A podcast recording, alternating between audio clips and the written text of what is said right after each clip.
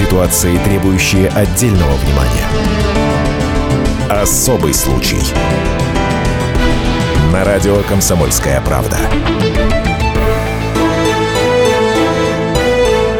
Здравствуйте, меня зовут Виктория Минаева. Вместе с коллегами я разбиралась в шокирующих выходках коллекторов в Новосибирской области.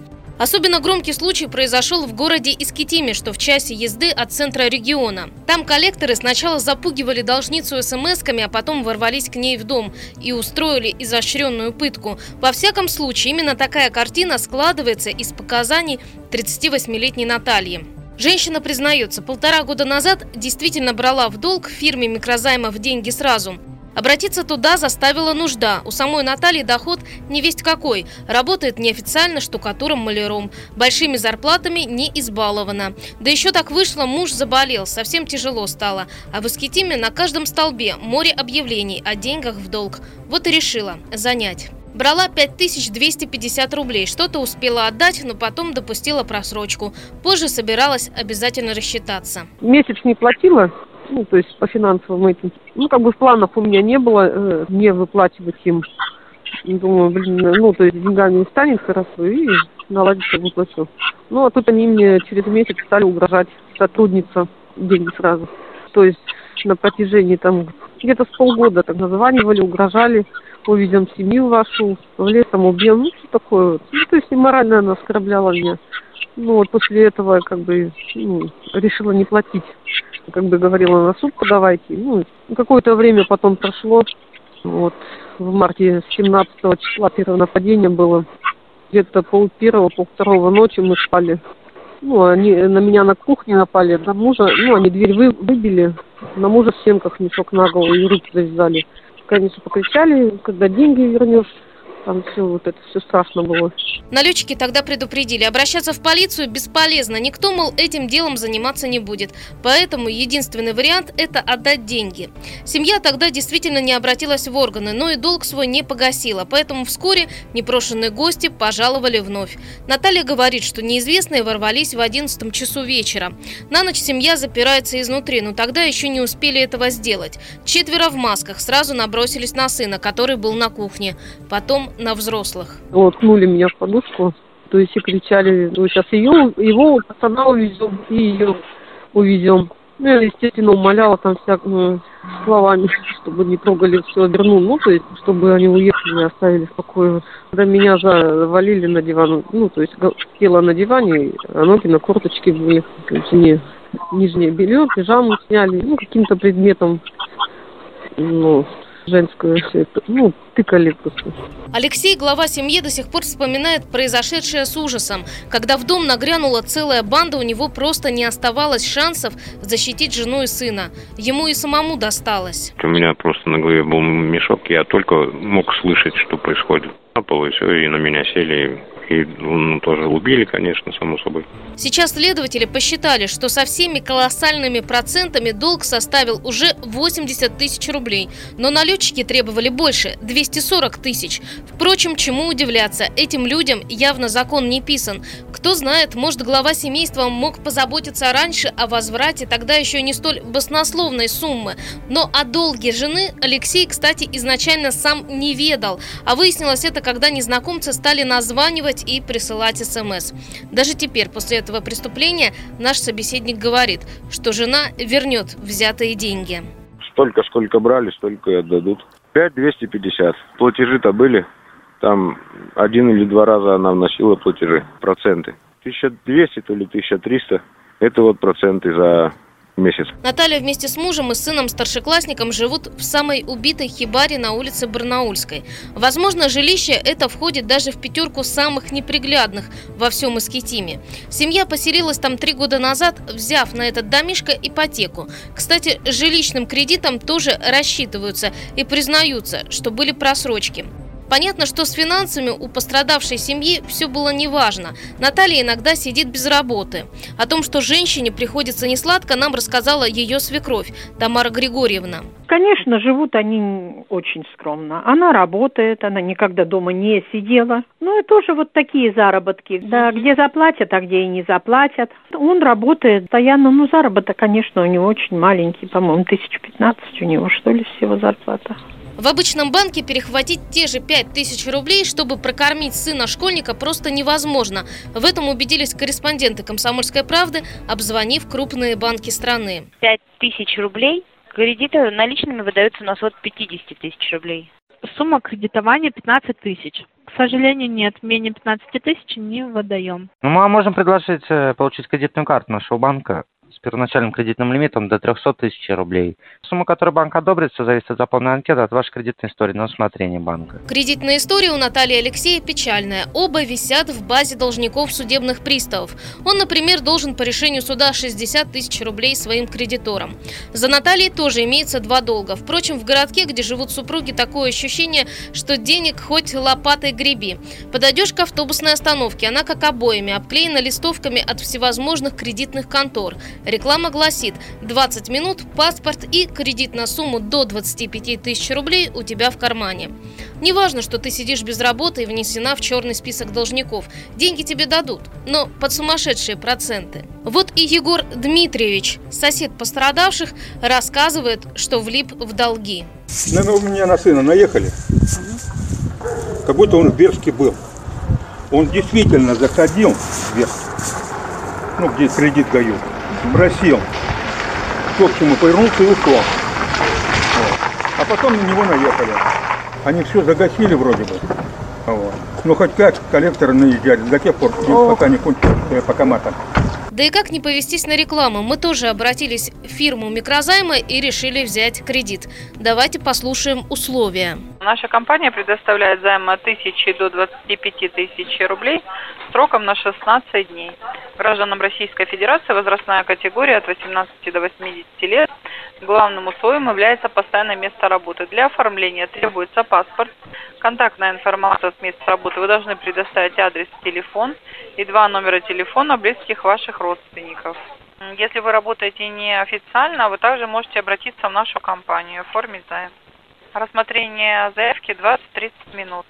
Ну, процентная ставка составляет 2% от суммы займа за использованные деньги. Наталья оформляла с фирмой микрозаймов стандартный договор. Каждый день просрочки ей стоил 2,5% от занятой суммы. А теперь стоил и спокойной жизни. Следователи усмотрели в действиях коллекторов нарушение сразу трех статей Уголовного кодекса. Уголовные дела возбуждены по пункту А в части 2 163 Уголовного кодекса Российской Федерации, части 3 статьи 162 Уголовного кодекса Российской Федерации, части 1 статьи 132 Уголовного кодекса Российской Федерации. В настоящее время следователями устанавливаются коллекторские агентства, занимающиеся взысканием задолженности по своевременно неоплаченному займу и кредиту. Проведены обыски в организациях, допрошены сотрудники организаций, выдававших займ потерпевшим. Проверяется информация о связи представителей указанных организаций с произошедшим нападением. Проводится исчерпывающий комплекс следственных и оперативно-розыскных мероприятий, направленных на задержание виновных лиц.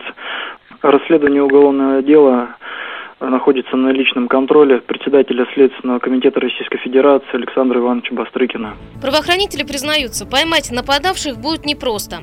Лиц никто не запомнил, коллекторы были в масках. Да и отпечатков не оставили, работали в перчатках. Так может стоит просто перетрясти офисы компании микрозаймов? Там ведь должны все знать, но не все так просто. В кредитной конторе проходили обыски, и Следственный комитет не спешит рапортовать о том, что преступление раскрыто. А компания микрозаймов открещивается от своей причастности к разбойному налету. Вот какой комментарий получила комсомолка от руководства «Деньги сразу». Наша компания является одним из крупнейших участников микрофинансового рынка в России состоит саморегулируемой организацией, объединяющей микрофинансовые компании, активно участвует в общественных и благотворительных проектах, задействована в обсуждении различных законодательных инициатив, направленных на повышение финансовой грамотности населения и укрепление финансового рынка страны. Необходимо отметить, что сведения и якобы факты, которые на данный момент опубликованы в различных официальных информационных источниках, надуманы и не соответствуют действительности. Достоверных доказательств и подтверждений того, что общество либо его сотрудники причастны к совершенным действиям преступного характера, не существует. Наша компания уверена, что расследование данного уголовного дела только подтвердит то обстоятельство, что ни компания, ни ее сотрудники не имеют никакого отношения к данному преступлению. Более того, фирме микрозаймов напоминают, что у семьи много долгов, а еще опровергают слова заемщиков о том, что они начинали выплачивать проценты. Все те упоминания в обществе, его клиенте, размере задолженности этого клиента, которые за несколько последних дней были широко освещены в средствах массовой информации, являются недостоверными неверными и ошибочными. Пострадавшая от рук бандитов действительно получила микрозайм в компании в сентябре 2014 года в размере 5250 рублей и при этом не осуществляла ни одного платежа в погашении имеющейся задолженности. Эта выходка коллекторов далеко не единственная. Есть и другие случаи. И если в них обошлось без физического насилия, то на издевательство моральные взыскатели долгов не поскупились. Через 4 минуты расскажу, на что они пошли, чтобы добиться платежей. Ситуации, требующие отдельного внимания. Особый случай. На радио «Комсомольская правда».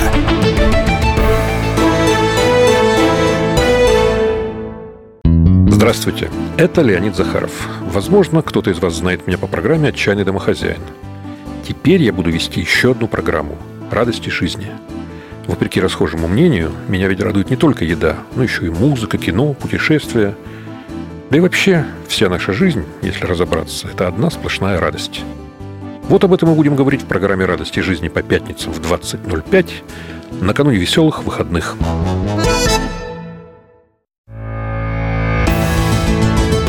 Ситуации, требующие отдельного внимания. Особый случай. На радио «Комсомольская правда». И снова здравствуйте. Меня зовут Виктория Минаева, а наша сегодняшняя программа о выходках коллекторов. Они особенно отличились в Искитиме, городке под Новосибирском. Там, выбивая долги, неизвестные ворвались ночью в дом и напали на семью. На эту историю сразу отреагировал губернатор соседнего региона Кемеровской области Аман Тулеев. На совещании заявил, что 6 апреля на Кузбассе запрещено выбивать долги из людей подобным бандитам. Что такое коллектор? Ну, это люди, по-другому сборщик долгов. Кто-то кому-то должен, он нанимает человека и говорит, вот ты собирай долги любыми путями. Но у нас это перешло все границы. У нас это уже, вы знаете, пещерный вер. А вот эти собиратели долгов, банкиры, набрали откровенных мерзавцев, отщепенцев и бандитов. По-другому их никак не назовешь. Это Новосибирская область, город Искитим. Заходят в квартиру, ну должны люди, ладно, должны. Но ведь избивают родители, избивают мать, отца на глазах сына. Как этих людей назвать-то вообще? Ну это, это вообще дикари, отмороженные люди. Их нужно расстрелять лоб зеленкой, на площадь вывести, на главную площадь Новосибирска и расстрелять тут же. Но может ли губернатор принять антиколлекторский закон? Об этом мы поговорили с Сергеем Михалевым, представителем юридической службы «Единый центр защиты». Что касается заявления губернатора а, о запрете коллекторской деятельности в отдельно взятом регионе, а, здесь хотелось бы отметить, что на практике осуществление данной инициативы маловероятно, на наш взгляд. А дело в том, что подобное указание идет в разрез федеральному законодательству. Как, например, существует закон о потребительском займе. Его а, статья 15 регламентирует деятельность, направленную на возврат долга. И по нему взыскатели могут инициировать звонки, встречи с должниками и отправлять им письма.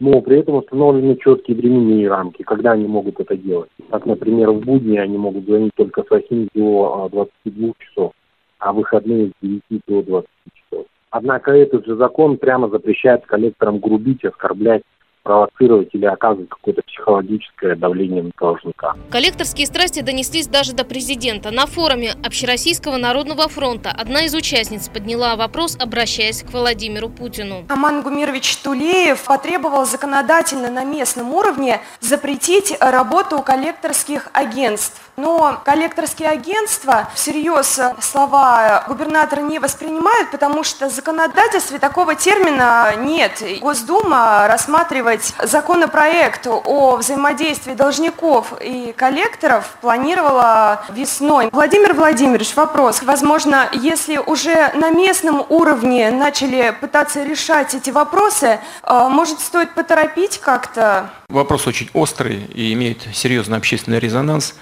Э, деятельность квазиколлекторов преступную надо прекратить. Но э, такая, но такой вид деятельности, как э, работа по долговым обязательствам, в, он применяется в очень многих странах. Это нормальный инструмент э, в, в рыночных отношениях, и нельзя, конечно, чтобы люди безответственно относились к получению денег и не думали о том, как они будут отдавать. Надо все-таки исходить из реалий и из соображений справедливости. Ведь несправедливо, если у вас возьмут деньги, а потом отдавать не будут.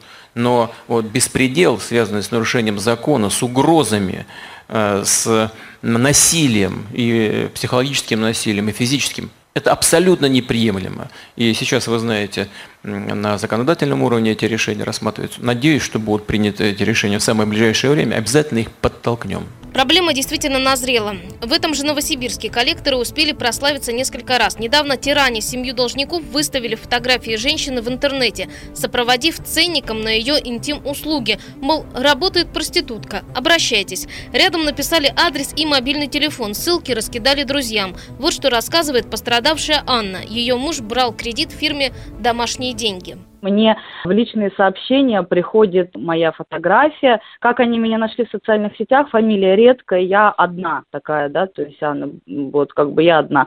Приходит мне сначала в личные сообщения фотография вот э, с этими надписями, тут же перезванивают с телефона с главного 8 800. Этот же человек, с которым, Дмитрий, с которым, то есть я по голосу узнаю, с которым я разговаривала накануне вечером. Он говорит, ну что, испугалась? Я говорю, нет. Он говорит, сейчас это пойдет везде. По всем сайтам, по всем, я говорю, что мне нужно сделать. У меня нет тебе денег отдать, я у тебя ничего не брала, поручителем не являлась, что ты от меня хочешь. Он, понятно, все. Кладет трубку и начинает рассылать это моим друзьям в социальных сетях. Мне уже от друзей приходит вопрос, Ань, что это такое, а, кто это вообще человек, почему он так поступает. Вот, далее я это все выкладываю к себе э, на страницу, что муж говорит, и ну я как бы уже готов платить, там мне как бы есть, давайте какой-то там график определять, все, то есть давайте решать этот вопрос. Все хорошо, все договорились, что решим, вот, то есть будут деньги, созвонимся, то есть, ну вот пока там тысячу, ну вообще четыре надо сначала, это вчера уже тысячу, а вот четыре заплатить, а дальше уже там решим. На следующий день э, начинается рассылка что якобы по моим друзьям от фейковой страницы, которая э, называется Борис Быскуп, которого вообще в принципе не существует. Ни такого человека, ну я не знаю, может такой человек существует, но под этой фамилией явно нет, у нас нет таких родственников.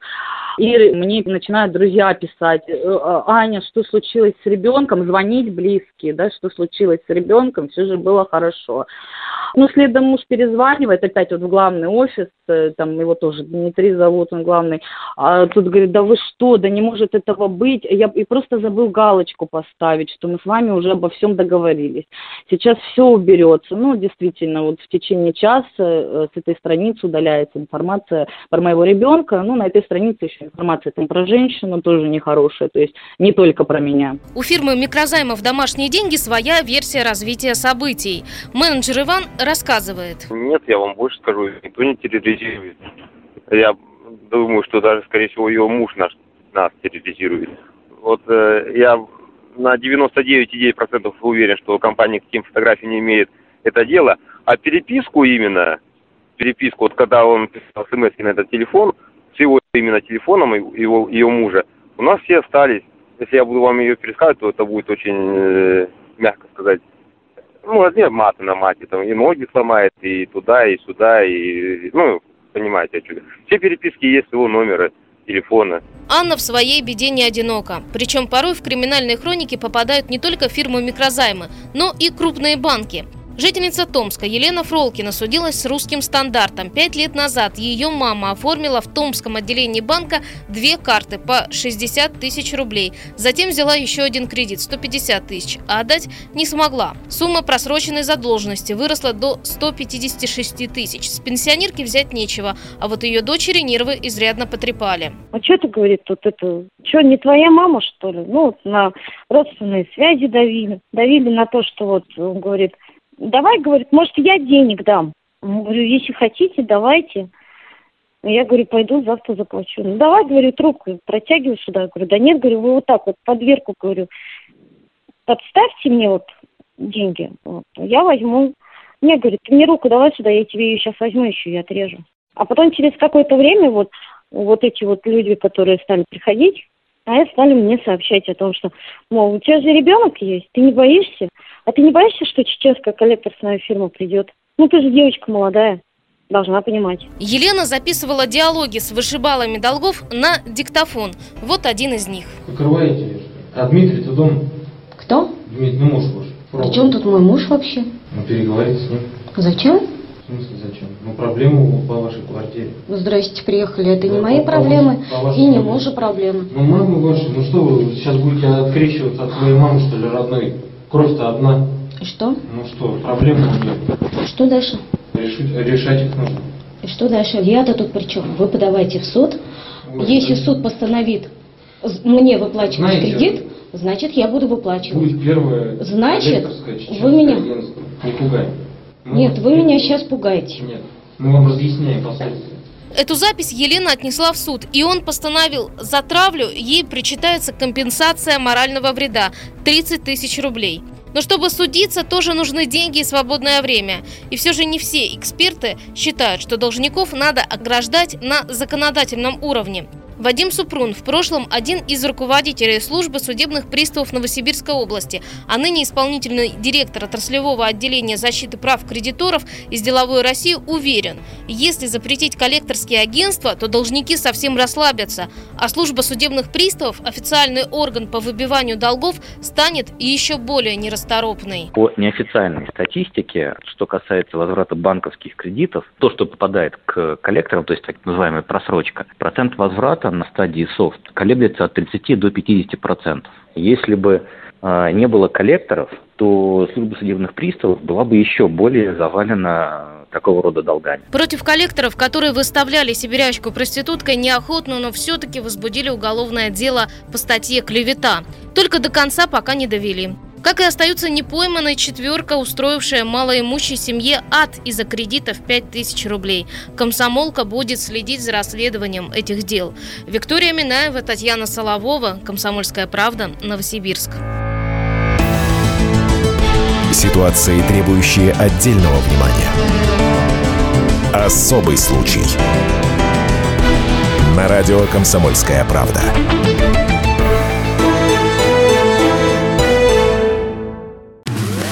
Подъем и отбой по команде полковника Бранца. Репортажи спецкора Дарьи Асламовой из «Горячих точек». Жаркие дебаты Александра Гришина с ключевыми политическими фигурами. Разоблачительные материалы Владимира Варсобина. Откровенные интервью и живые концерты звезд шоу-бизнеса. Все это и многое другое доступно в любой момент и из любой точки планеты в нашем архиве. Скачайте приложение «Радио Комсомольская правда» и получите доступ к программам любимых авторов. Доступно для iOS и Android.